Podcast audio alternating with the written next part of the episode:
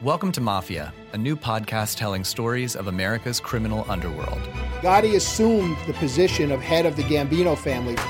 And using the name Donnie Brasco, I was able to infiltrate the uh, Bonanno uh, crime family in New York City. Bugsy Siegel is an American mob legend. One man changed the whole texture and landscape of crime in America. Listen to Mafia every Wednesday on Apple Podcasts or wherever you get your favorite shows. Five, four, three, two, one. Cue music. This is Movies First with Alex First. The way I remember it, the game of truth or dare can get you into trouble, but hardly as much trouble as it is in the hands of a bunch of college students in this movie, for whom it becomes deadly.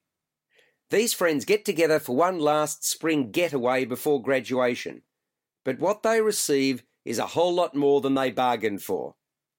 Lucy Hale stars as Olivia, the sensible, selfless one of the group, who hooks up with a seemingly innocuous guy, Carter Landon Liboiron, someone with a hidden agenda leading to dastardly consequences.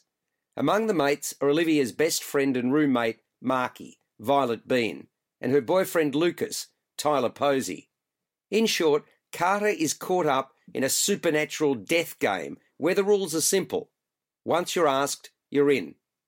You must tell the truth or you die. You must do the dare or you die.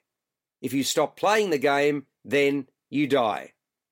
In order to avoid death, Carter ropes fresh blood into the game, and most, if not all of them, will not survive. What a matchup! And what a team, Mike. Metro PCS and the iPhone SE for $0 on a network that covers 99% of people in the U.S. Oh, impressive.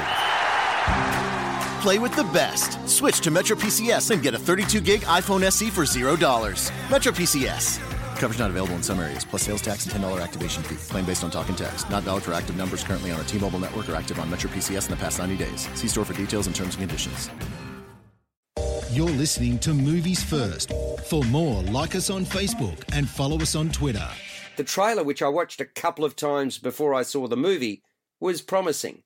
I looked forward to seeing the film. But the picture turned out to be reasonably lame. I felt let down. It wasn't as frightening as the incidents depicted would suggest it could or should have been. It's squarely aimed at the 18 to 25 year old market, but I'm not convinced they would think any more of it than I did. The conundrum that forms the premise is a good one for a horror.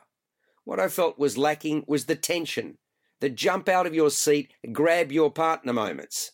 I thought the character development was also thin.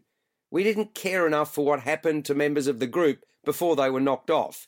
That gets back to the writing. I wanted and expected more.